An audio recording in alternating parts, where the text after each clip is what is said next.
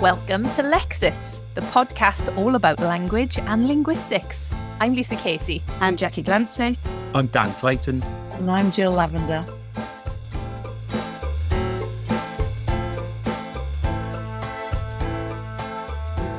Okay, so on this episode of Lexis, we have got a special edition where we're going to talk to various people who are presenters for the York English Language Toolkit, which is based at the University of York. And we're going to hear a little bit, first of all, from Sam Hellmuth, who is the founder of the York English Language Toolkit. He's going to tell us a lot more about what it is, how it was set up. And then what we're going to do is interview separately three different presenters.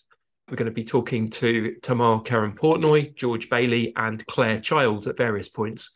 And they're going to be telling us a bit about what they're going to be presenting in the July CPD session, which we'll tell you more about. So welcome, Sam. Thanks very much for doing this. Thanks for having us. We're very excited to finally be on Lexis, which we love.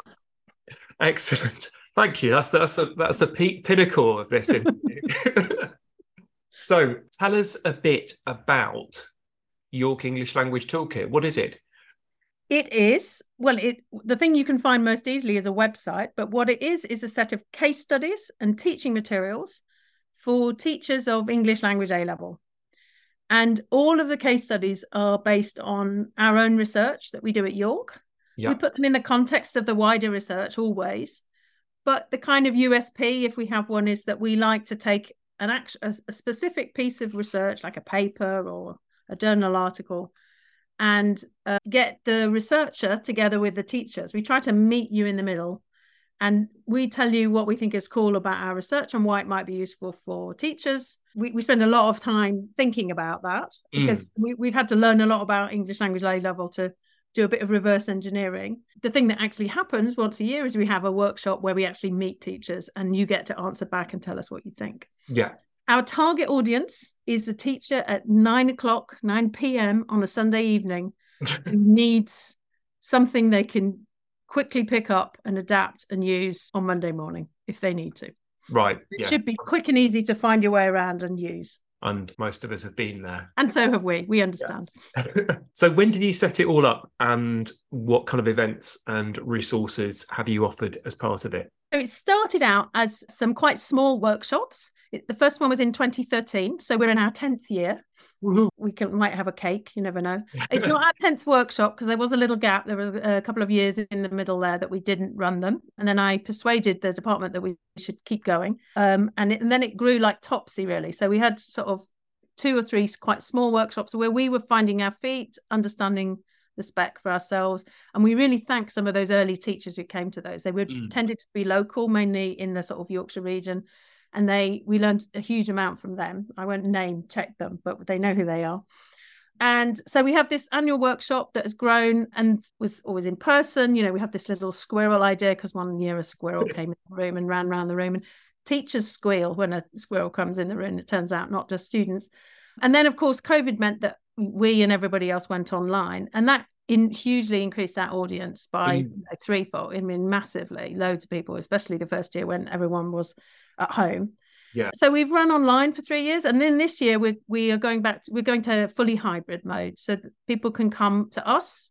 Quite a few people are bringing a team. The whole teaching team is getting a day out and coming in a car and coming to York. We think is really great because you can discuss it together in your team. Yeah.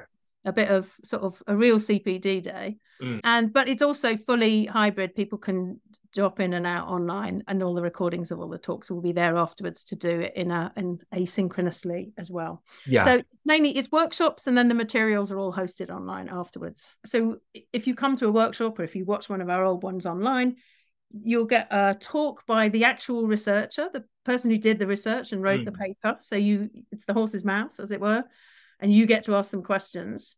But then we prepare beforehand two sets of materials. So classroom materials that are kind of things that could work for a starter. Yeah. We call them lead-in. There's usually a choice. You can pick and choose what you want to use. And then we've got extension tasks. So those are aimed at if you want to you just want to use this. You've got your core material you normally cover in your scheme of work, but you just want something new to slot in. Often those extension materials will fall into that gap. But we also know teachers who use them for like really keen students who want a bit of self-study material and have had a good experience of that, or inspiration for an NEA or something like that. And so what are some of the areas your presenters have covered in the past, over the last 10 years then?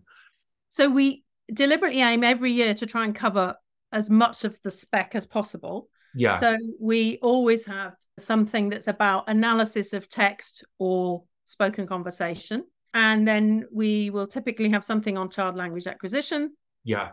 Usually something on language change. And then we have a lot of work in sociolinguistics in all its spheres. So language diversity, language attitudes.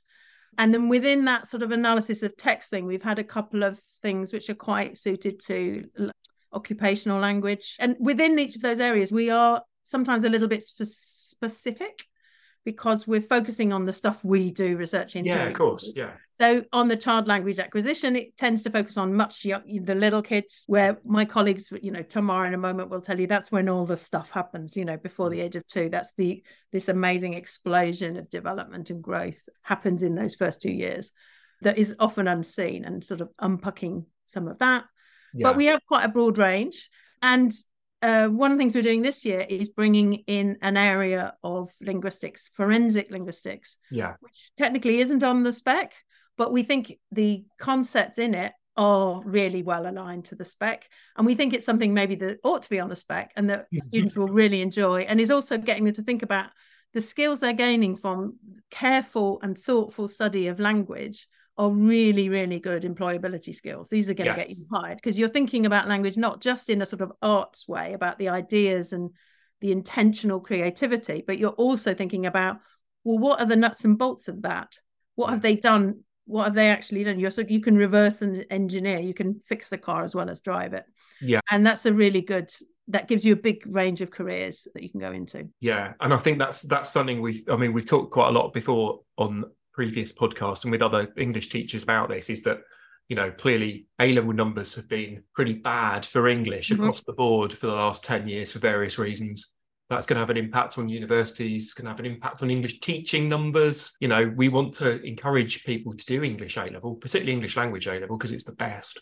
But also stuff like forensic linguistics is fascinating, isn't it? When the real world kind of applications of that are just huge. Yeah. Yeah, so the one this year is going to be about the extent to which people's attitudes towards a sampled speaker. So we're going to show the results of a gamified experiment that my colleagues, Carmen Lamas and Vince Hughes and others did, where they got people to do the basic legal speaker comparison case, where you have a recording from someone who is pretty definitely the criminal. It was recorded during the crime, like a threatening phone call or something like that. Yeah. And then you have a recording from the person who's being prosecuted, maybe from a police interview, and you have to say, what's the likelihood that those two voices are definitely the same person? Mm. And there's certain things you can do. But there's also a bit of personal judgment in that from, in court, those recordings might be played. Yeah. So in the game, people are asked to judge them first, just on their own what they think, but then we ask them to judge when they're in a jury setting in the game, or if they've been given some expert witness advice about those recordings, about the content of them, the phonetics and that kind of thing. Yeah. And we want to see the extent to which people's judgments change from what they actually heard based on what they think they're supposed to have heard. It's about attitudes to the same voice depending on the context you hear it in, and in a really high stakes environment. And as you say, you mentioned before about kind of interesting topics for NEA language investigations and things like that. Some of the methodology like that's really interesting for students to look at and think, oh, could I use that for something for my language investigation? But equally, all your other presenters are doing stuff about their research, their methodologies. There's some great stuff in there, isn't there, for students to Absolutely. Our sort of byline is, do try this at home. Because we want to always, there's always a little section on each case study has a single page, and it's got a section on how to do it with methods. And in lots of cases, we've got little videos showing you how to do it. So we've got one how to look stuff up on the BNC corpus, or how to use Google Ngrams, all kinds of things. And you can just use those in class, play the video in class, and get the students working on it straight away. And then that would inspire them to then come up with their own questions to use those same tools to ask. Brilliant. So you've as you said, you've been going for over 10 years this year, isn't it? So what have been some of your favourite sessions in that time? This is always going to be risky, isn't it? Because you might make yourself unpopular with somebody whose name you don't mention, like Paul Kurzweil. So this is which is your favourite child? You know, yes. Very difficult to choose. Very difficult to choose. So I love them all, and I do. I think they're all very cool, and there's something in all of them. I think the ones I wanted to highlight were the ones I think that are. It's not obvious how cool they are. Right. So the one that sprang to mind, this is funny, it's odd. It's called Passivization by Genre. And I'm not sure that's the best title. I could have come up with something snappier. It's an analysis of the North-South divide in a grammatical feature in Middle English in different kinds of texts. So it's so cool because it is so much what you do in English language A-level. So it's about, you know, in Old English, you know, they used to have man as a pronoun. And of course, we know that's back again in yes. sort of Black London English, you know, man done whatever. So, but that was the pronoun. And then they invented the passive. So you could say it was done. And you didn't say man has done it. You could say it was done. And there was a North-South divide in how quickly that came on. And so they've got two different translations of the same text in different monasteries in the north and the south, and they show that it's different. And it's so kind of other, but it's so contemporary as well. Yeah. So the lead-in task we do from that is looking at a football commentary on TV versus radio. And of course, everything about the description of the same football match, and we won't mention football this week. No. I was going to try not to, sorry. Thank you. But you know that that genre difference is the bread and butter of what you're working with in the A level, and yet you can see it back in translations of text from I think the 15th century, whenever it was. Yeah. So that's what I love, because I don't think people get how cool it is, and yet I think it's cool. I really like the ones that have got some conversation analysis in them, because I think those are really accessible for students. I think it gives them a door into a very technical, structured way of dealing with spoken texts that I think sometimes people don't know how to deal with. You need your structure to work with. So we've got one on courtroom language, one on the interaction that happens in phone-based therapy. And then just one on what happens when people ask questions and answers. The way people ask their question tells you what answer they expect to get. Yeah, so those were the other ones. But I love them all. We have an index on the website where you can, it's sort of there, it's organised by the parts of the spec. We've organised it by the AQA spec, not because it's the only one available, but because it's probably the most common one. And so it's organised there by the spec. So if you want inspiration, that would be a good place to look. And all of those case studies are there still, aren't they? You've got a link to each one of them. Everything's, everything. I think will take up to, I think we'll be up to 30 this year. Yeah. It's a lot. And the early ones, we don't have talk videos of the talks. Mm. But one thing we're doing this year is, so this year's workshop is 3 new talks, but we're reviving one from the very first workshop. Oh, right. To revisit the research, what's happened. Interesting. Right. And also so that we end up with a video of it so that it becomes a bit more user-friendly. So yeah, and we might do that again, is sort of recycle some old ones and revisit the research a little bit. Yeah. As long as you can recycle my Leeds flag for when we get promoted again one day. I'm sorry. Why do you think it's important for teachers and students to keep up to date with this kind of work? You know, thinking about this is we're teachers too. And I really understand the value of refreshing the content, especially you do need some continuity from year to year in teaching a spec, because you want, you know, what worked before you want to keep if it ain't broke. Yeah. But you also need to deliver it with some, you know, you don't want to sound bored because you've taught it before and you don't want to be bored, and you probably wouldn't be bored because it's so wonderful anyway. But I just know the value of having some new stuff to draw on. And I was a TEFL, foreign language English teacher in a former life. And there's so many resources for that environment where you can literally pull it off the shelf and use it. Mm. So I was a little bit inspired by that in terms of how to prepare things. I think the value is that you're seeing really new research. Everything we're showing you is hot off the press, brand new. It's also really high quality because we've got, behind the scenes, we don't really talk about it, but we've got a quality threshold that we put on. You know, we don't just show you stuff we found in a cupboard, we show you the good stuff. I think it also gives students a really good expectation of what they might encounter if they go on to study English language and perhaps linguistics at university. We know that what we do is different from what is in English language A-level because we're doing the linguistics of the English language, but we really see they overlap hugely. And I think it allows some students to imagine themselves in a future where they do more of this, and would they like to do that? And I think that's really powerful. Yeah, and as you say, it's great for teachers because it keeps refreshing the research and shows. I think it's really good at showing links back to previous stuff as well, isn't it? Yeah, and how something's progressed, where we're coming from. You know, if you're revisiting something from 10 years ago, as you say, with one of your presentations this year, it's a great way of saying, look, here's how our thinking moves on. Here's how methods change. Yeah, and a new result. Someone else replicates the study and gets a different result. You know, we've got a whole case study on a study that they did. I think they did it about 10 times before they could replicate what someone else had found. And, you know, and it shows you that there is that scientific angle to these things that you can think about. And I think embedded in all of our stuff is we always identify for each case study a core concept that is, like if it's a social, it could be a really basic concept that you like accommodation or sequences in conversation, something, whatever it is, that it gives teachers a chance to just check their knowledge and refresh it and feel really confident. I do get this. I really do get this concept.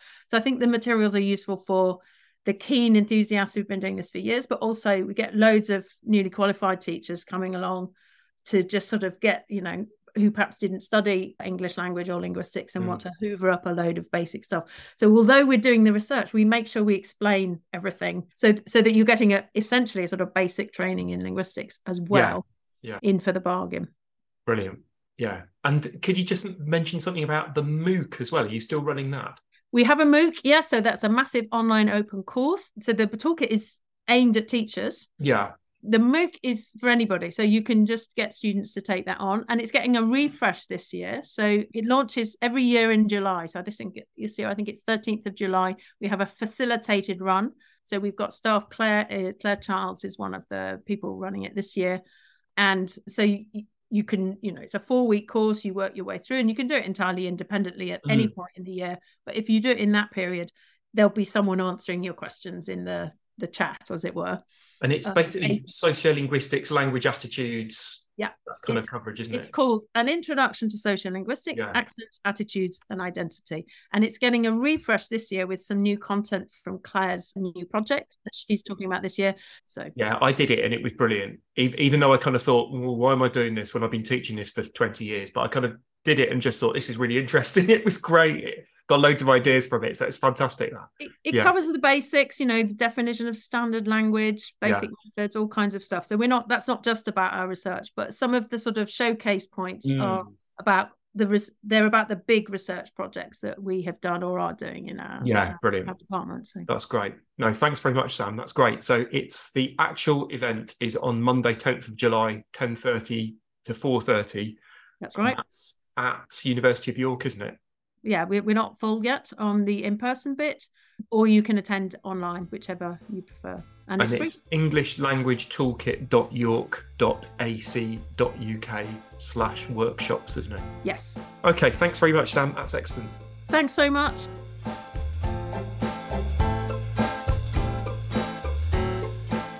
So we just heard from Sam Hellmuth about the sort of background to the York English Language Toolkit, and we'll now go over to an interview with Tamar Keren-Portnoy, who is one of the speakers and presenters, who will be doing a talk on what helps babies learn new words. So hi, Tamar, and thanks for joining us.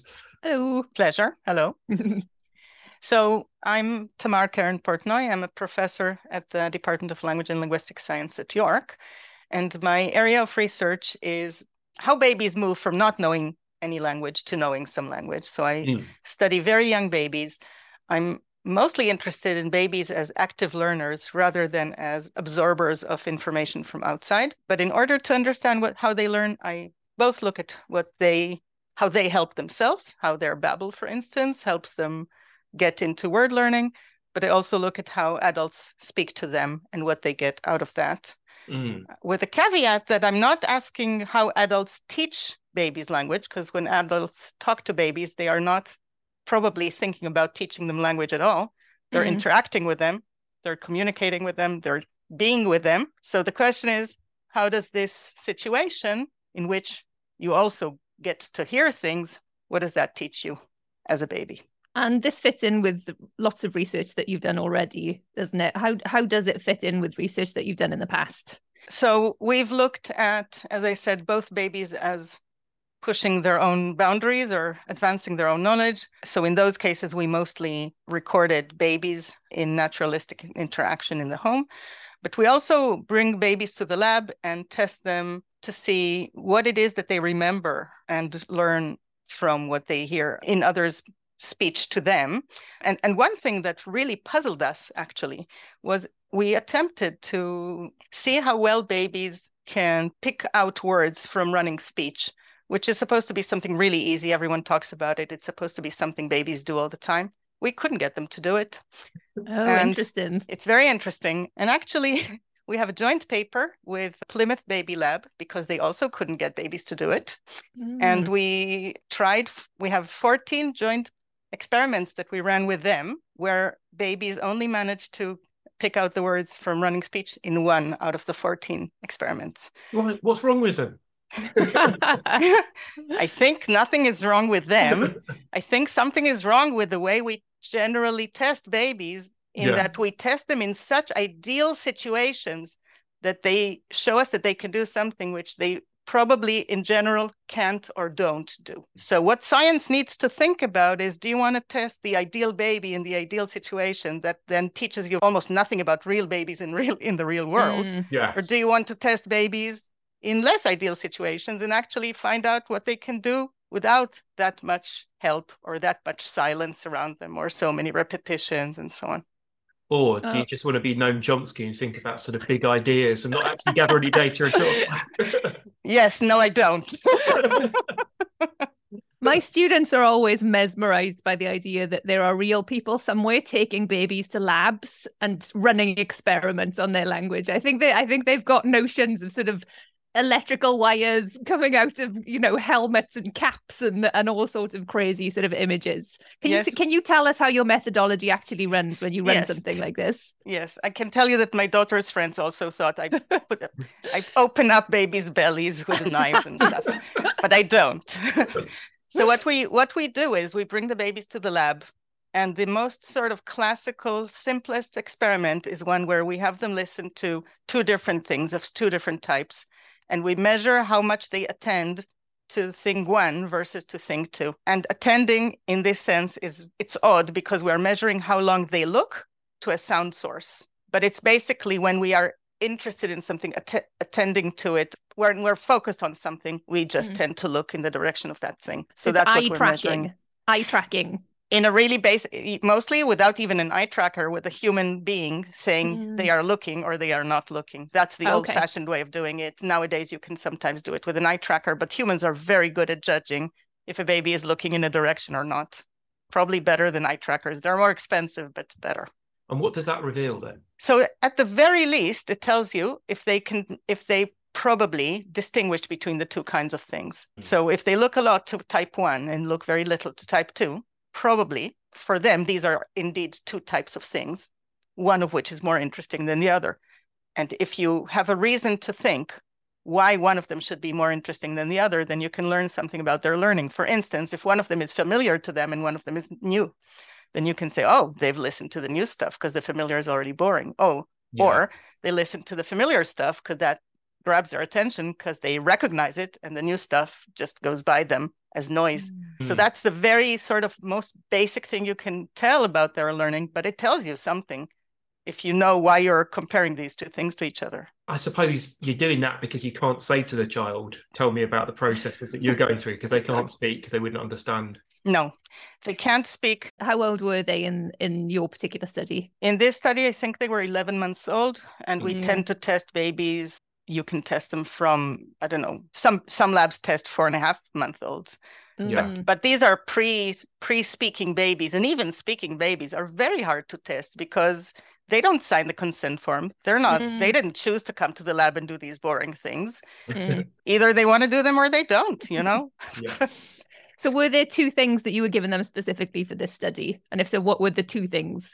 When they came to the lab, we had them listen to the words they heard in the book in one context or words they've never heard before. And the question was, will they show a difference in looking time, which then tells us that they recognize the words from the book. So these books had become familiar or not. And we played with the kinds of words and the kind of exposure that they had to these words in the book to see which books they do remember, which books they don't remember. And was it their parents speaking to them in the lab as well, or only at home? No. So they had to generalize from the parents' voice to a new voice and generalize from something that happened in their daily lives and was sort of part of their routine. Take that and generalize it to a new situation that was very different and with a disembodied voice coming out of a black wall. So just thinking about the, you know, your presentation that you're going to be doing in July, what would you say are three of the most important kind of takeaway findings from it that you think would be useful for A-level students to understand? So I think the first thing is that language learning is really difficult. You know, people tend to say babies learn so quickly. Well, it depends, you know, how we decide what quickly is, but it takes them a whole year to even start saying single words. That's a pretty long time if you think about, you know, for going from 0 to 1. They have an entire year and all they can do at the end of that year is say individual words. So it's difficult. It's also gradual. They don't start and immediately become proficient and experts. And the third thing I think that's important is that when we test what babies learn or what babies know, we need to test the babies. We can't just think what makes sense. What would be a good way of designing a baby or designing a world? That is not the question. We want to know what babies actually can do. And that would, I think, parallel the fact that when you are teaching in a school, you can't say if a textbook is a good textbook just based on looking at the textbook and thinking that it's great. You know, the ideas in the textbook aren't enough if you don't then see if the students in the school actually got these ideas, understand these ideas, you know, took them up. So it's the same with babies. It's not a question about logic, common sense. It's a question about facts and evidence collection. So with this kind of research that you're doing, where do you think that kind of fits into that sort of idea of nature, nurture? I guess not nature v nurture, but nature and nurture as influences. Where do you think that's this kind of sits? So my take on this question is that nature comes in the fact that we have a certain structure of brain cells, you know, a certain network that's already in our brain when we are born or even before we're born when we're in the womb. And learning starts when you're in the womb because you can hear during the third trimester of the pregnancy. But the brain is changed by the information that it is processing. So as information comes into the brain, that creates the structures. It creates the networks in the brain. Yeah. So right from the beginning, before you're even born, nature and nurture are in interaction because you have the sort of starting point of the structure or the equipment being changed as it starts to do things in the world, some of which are to absorb information from outside, some of which will be creating behavior from inside or acting. So my take on, you know, whether language information, language knowledge, language structures are built in us, I think they are not at all. Everything is learned. But we are very good at learning. We are creatures that are excellent at pattern recognition. We remember things, we organize things, and we generalize things and analogize. And you put all these together and you get a machine that is very good at learning language. But I think it learns from zero.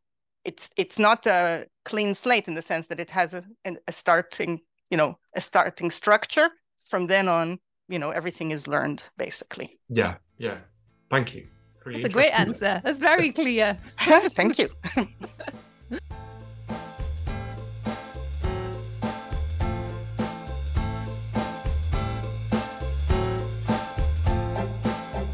Right, so we're going to move on now to talk to George Bailey, who's going to be doing a presentation at the York English Language Toolkit on mapping dialect change from the Our Dialect Survey. So hi, George, thanks for joining us. Hi, thanks for having me. Do you want to tell us a little bit more about this talk you're going to be doing and the research it's based on? Yeah, so it's some recent research that I've been doing on variation and change in the dialects of English spoken all across the UK. It's an ongoing project So I'm kind of leading the project at the moment, and we've worked alongside Dr. Laurel McKenzie, who's at New York University, as well as Dr. Danielle Turton at Lancaster.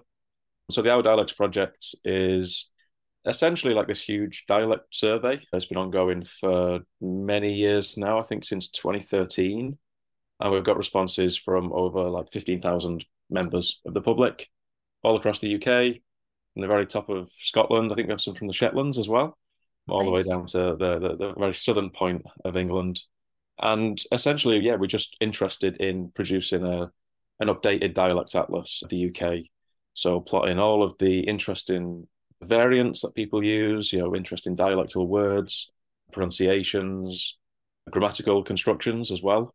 And just, yeah, painting a picture of, you know, contemporary UK dialects and producing this kind of atlas that can, I guess, form the basis of any future linguistic research as well. And are you a dialectologist? Is this basically your research bag? How does this fit in with the sort of research that you've done up until now?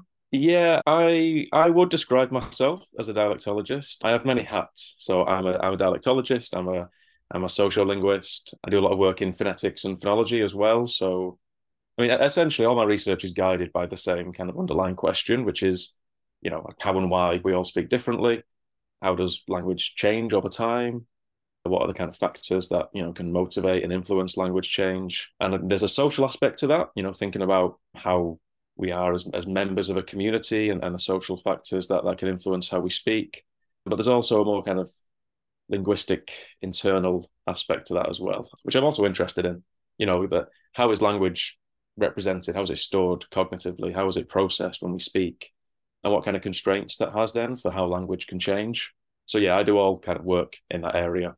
I do a lot of work in articulatory phonetics, so using things like ultrasound to actually track the movements of the tongue when we actually speak. So I kind of do a lot of zoomed-in work on particular dialect features, communities in the north. And then for this work that I'll be presenting at the workshop, it's kind of zoomed out. You know, it's a lot more, okay, let's take a look at the whole of the UK, lots of different dialect features, and just get an idea of how things have changed. So what was the methodology this time around then? How did you kind of collect data and analyse data? And what was the data, given that, you know, dialect covers so many different aspects? Yeah. Well, it started off as it's always been a survey, a dialect survey. And it started off as a physical printout, believe it or not. So we would get, it was an undergraduate assignment. So students would go off with this printed out survey. They'd hand it out to friends and family, asking lots of different questions about what words they use, you know, to refer to different objects. So there'll be a picture of a bread roll, everyone's favorite example, and it, you know, ask the question, okay, what do you call this? Is it a roll? Is it a cob, a muffin, a tea cake, a batch? There's a very long list of words people use for this, and then there's all other questions asking about pronunciation. So there's, I mean, that's really the main focus of my particular kind of research. I'm really interested in the way we pronounce things. And we had quite a clever method for that. So rather than doing what people normally do, which is we record speakers, you know, we analyse the acoustics of the voice, we actually came up with kind of rhyming or homophone pairs. So we'd ask people, like, do the words gas and glass rhyme for you? Now, as you can hear for me, they do. Gas, glass. For many people, they don't. You know, it's more glass instead.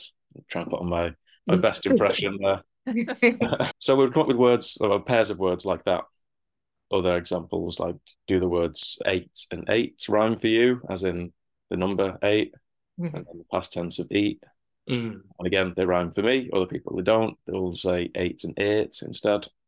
So the idea of those questions is that the real advantage, you know, we can get at the underlying system of contrasts in someone's linguistic grammar. You know, but what vowel categories do they have? So it's kind of focusing on what we call mergers and splits. So historical changes where, you know, one sound category has essentially split into two over time, or maybe two previously distinct sounds have merged into one. So we kind of focus on those for the survey. And then we also have grammatical things as well. So, you know, could you say something like give it me versus give me it or give it to me and things like that? Yeah. Are they a little bit like the sort of rhyming ones? Are they a little bit like those John Wells lexical sets? Yeah, essentially, yeah. So like with the gas and glass one, you know, we're getting at the kind of the trap bath split there. Yeah. So it's just kind of coming up with interesting pairs of words that can tell us something about, you know, how someone speaks and what system of contrast they have in their dialect. And have you been able to look at patterns across time then, whether our accents are shifting? I mean, there's a lot of discussion about northern accents becoming more kind of homogenous. Were you able to look at things like that? Yeah, that was a big focus of the work. So there was a very famous, very large survey done in the 1950s, the Survey of English Dialects. And the methods were, you know, broadly similar. It's still a survey. The demographics were quite different back then. It wasn't quite as representative of the whole population. They were focused on older male speakers who were quite, you know, not as geographically mobile as people are now.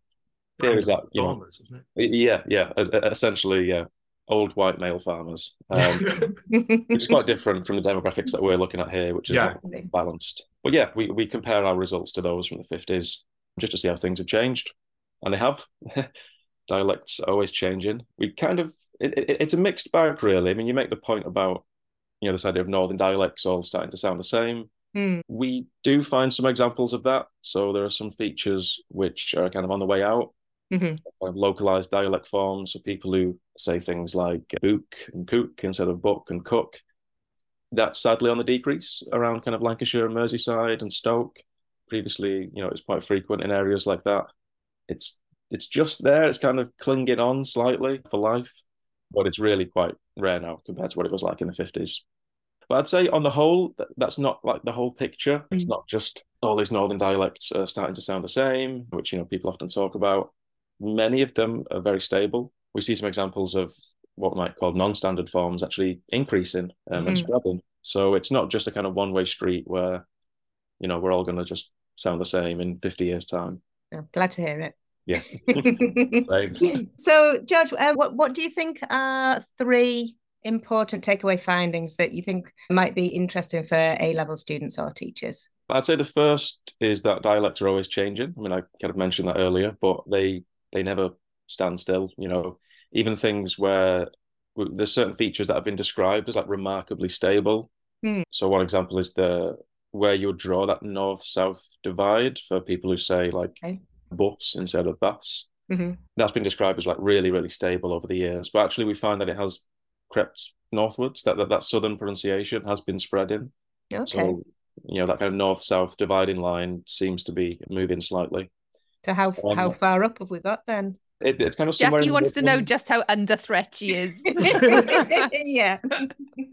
It's getting there. It's moving up into the Midlands. I mean, the Midlands is a really interesting place to look because people always talk about, you know, north-south divide, as if the Midlands just doesn't exist. So yeah, there's lots of interesting things going on there. But, you know, that's interesting in and of itself. But it speaks to a bigger point about, you know, language change being never-ending, inevitable, unstoppable. And, you know, that's a good thing. It's something we should celebrate and embrace. And then, yeah, I guess another interesting point is, like we mentioned earlier, about dialect levelling, you know, this concern that we're all starting to speak the same. And I wouldn't say it's unfounded, but yeah, there's plenty of evidence on the contrary where things are very stable.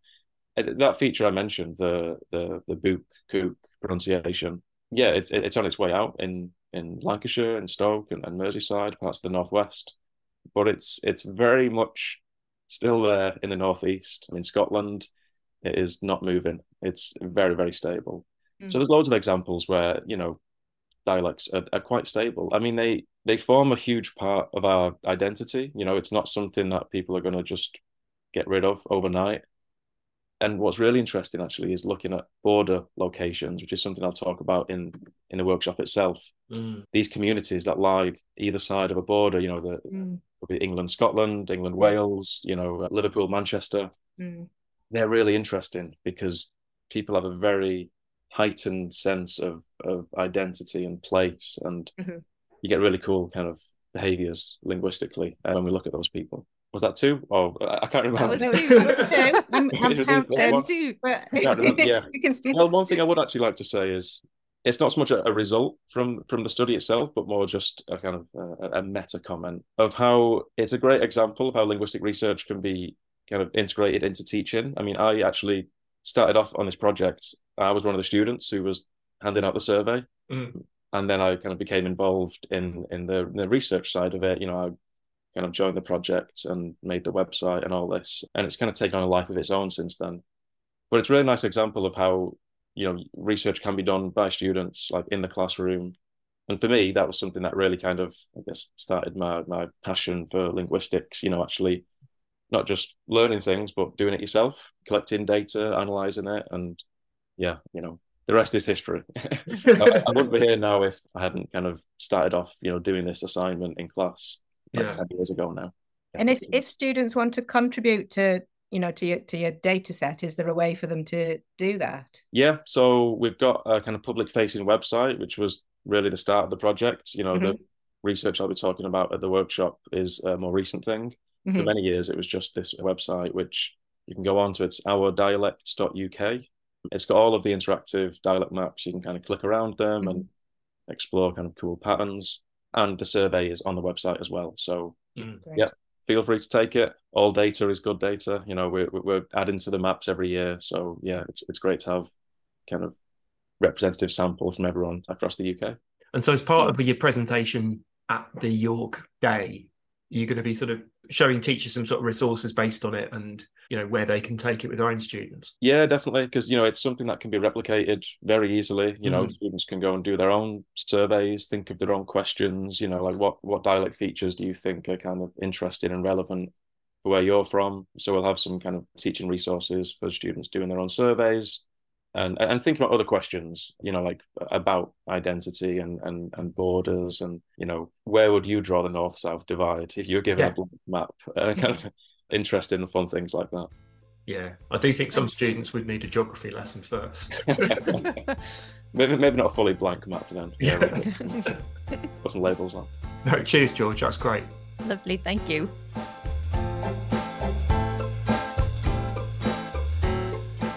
Right, so we just heard from George Bailey, who's a lecturer at University of York, and we're now going to talk to Claire Childs, who's a senior lecturer in linguistics, and is going to be talking on perception of non-standard regional grammar. So, hi Claire, thank you for joining us.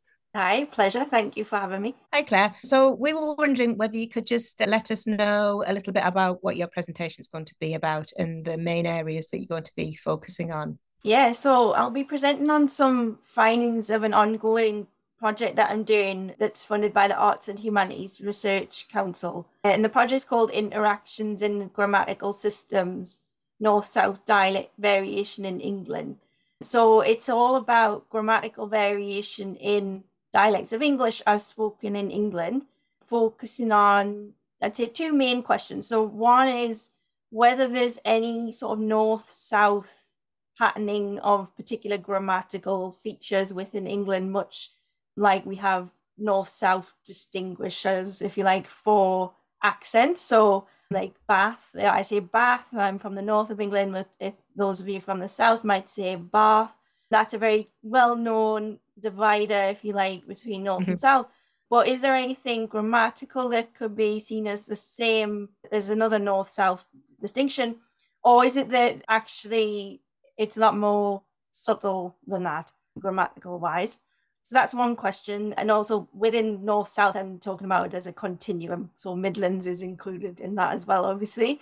So that's one main aspect. And the second aspect is looking at how different grammatical features cluster together. So rather than looking at them all as separate things, whether things co-occur in certain dialects and within the same sentence even.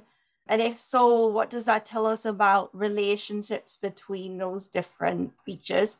So in the presentation at the CPD Day, I'm going to be talking about people's perception of non-standard and some standard grammatical features of English, both in isolation, when they're the only non-standard thing in the sentence, or together with other things, and how that might affect their judgments. So it's a survey when they're asked to rate these things, but to give you just an example, so something like ain't, which is a very non-standard stigmatized feature, it can occur on its own in something like, you know, I ain't been there or something like that.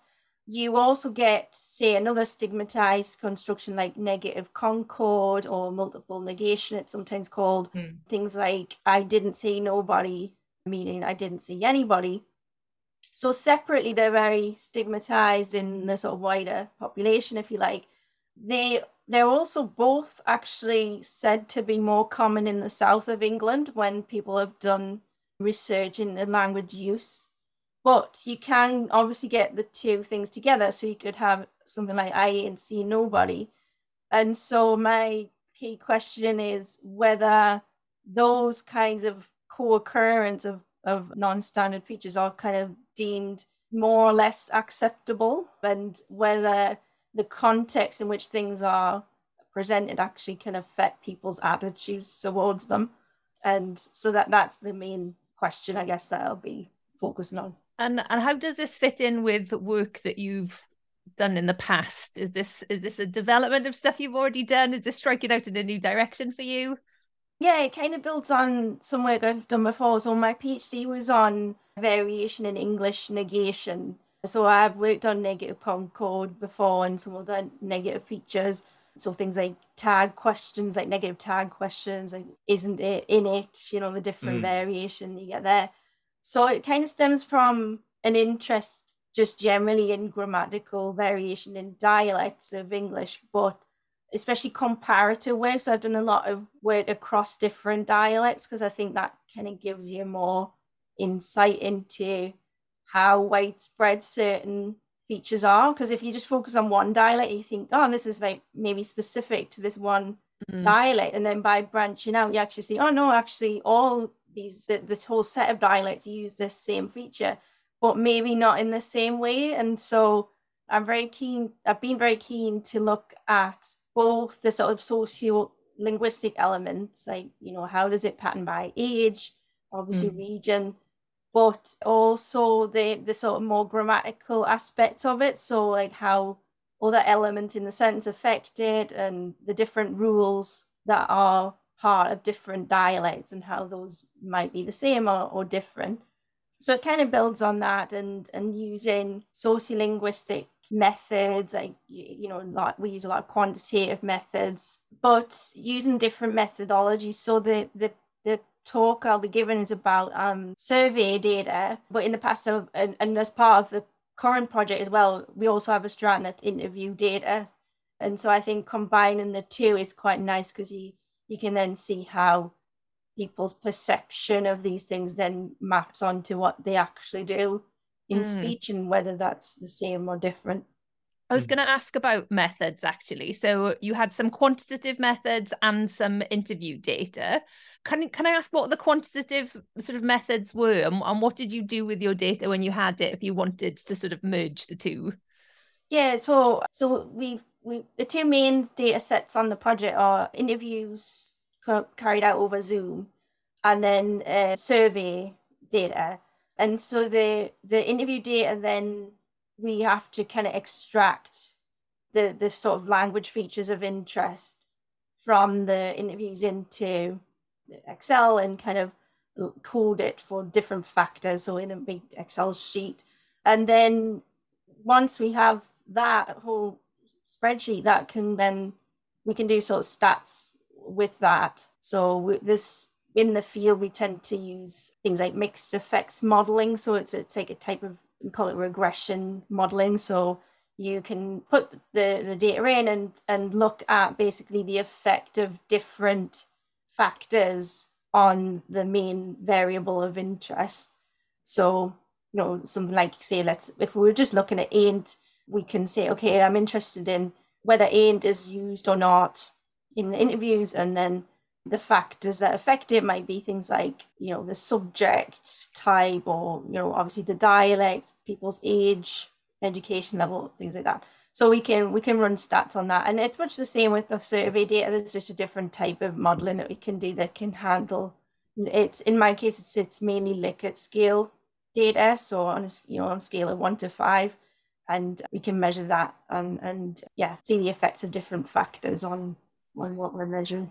Yeah. So was it Was it a case that you sent out the survey broadly and then selected participants for follow-up interviews, or were the interviews separate to people who'd filled in the survey? So the way it worked was this survey that I'll be presenting on was we actually recruited people to do interviews first, and then they were sent this survey. So the people come from 4 places in the UK, which were chosen for their North-South distribution. So the places are Newcastle, Leeds, Nottingham and Southampton.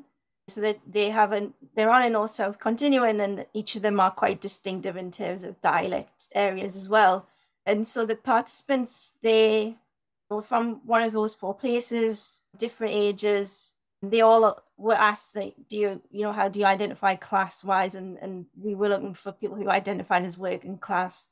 And they did an interview over Zoom, and then they then got sent this survey.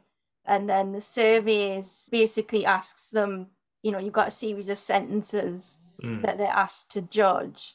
And they're asked different questions about them. So there's 3 main questions. One is, would you use this yourself in speech, this sentence type? How frequently would you hear it in your hometown or local area? And then how acceptable or correct, in quotes, do you think this is? And so the latter 2 questions are on this Likert scale of 1 to 5. And then so we can compare the difference between those different ratings and then across the different dialects. And then the plan is eventually to then compare that with the production data from the interviews, but that's not quite this stage just yet, but that will be in the works later on. So given the stuff you've done so far, what do you think are some of the sort of most important kind of takeaway findings that you think might be most relevant for A-level students? Yeah, so I think one of the main take-homes is the results suggest that speakers of different dialects can perceive the same grammatical features differently depending on the context in which they're presented. So there was a case, for instance, that speakers from Nottingham on the whole found that ain't is more acceptable with negative concord than without, which is quite interesting. And the other is it didn't pattern in the same way. I guess that leads on to my second take-home point, which would be, I would say, that the fact that if you have 2 non-standard features co-occurring, it doesn't necessarily make people judge the sentence any worse. So it doesn't necessarily decrease acceptability, but it can actually increase it, as we see in that kind of case. Whereas in other cases, like in Newcastle with ain't and negative concord, when asked, how acceptable do you find this, they've found them really quite low on acceptability. They didn't like them very much. And so if you combine the 2 in the same sentence, it actually made no difference. It's just the same because they already had quite a low rating, right? So it just didn't make it any worse. It's just the same. So that's kind of interesting, I think, methodologically, in terms of like how we present our sort of whatever we want participants to respond to. Obviously the context can make a difference to how they're judging this one aspect that we're interested in. And then generally, I think I found it interesting that the patterns that I found in how people perceive these features, and I was mainly focusing on negation features and also agreement. So things like he were instead of he was, and vice versa with a non-standard was instead of were. They corresponded quite well with some existing patterns that had been found in actual language usage. So it seems that people generally, at least in my data, were quite perceptive of language around them and were kind of attuned to the patterns of use that have been previously identified. So I mentioned earlier that negative concord and ain't are said to be more common in the south of England. And sure enough, I found that it was the 2 more southern communities. I mean, not it was Midlands, obviously, but Midlands and Southampton, they actually did perceive those 2 features as being more common than the Newcastle and the Leeds people did. So it seemed to map on pretty well to what had been found for production data. I'm intrigued by the Southampton thing. I know you're from the northeast, so you're probably more interested in the Newcastle stuff, but so, yeah. I don't think I've heard anything much about sort of Southampton apart from sort of living near there as a teenager and people describing it as a Cockney farmer accent. Yeah, it's interesting because when we research associate on the project, Beth Cole, she was doing the interview aspect of the project, and when I listened back to the recordings, there was some different attitudes with people, you know, people saying they identify as Southwest or some identify as Southeast. And there may be an age dimension in that as well, with the younger people, you know, identifying differently than the older. So I'll need to dive into that some more, but there's definitely something to tap into there because I mean, things like accent features, like there was some roticity, so the kind of Southwest R was cropping up in like particularly the older speakers. So yeah, I think it's obviously it's a dialect and accent that's quite, you know, far from where I grew up, and I didn't know a lot about it before coming into the project, but I think it's an understudied area in general, and so there's definitely lots of interesting data that I'd like to look at there. Great. Okay. Cheers, Claire, that's great, thank you. No problem. That's it from all our York English Language Toolkit interviewees, so thanks very much to all of them for joining us, and a reminder that you can find the website address in the show notes. Thanks for joining us, and see you next time.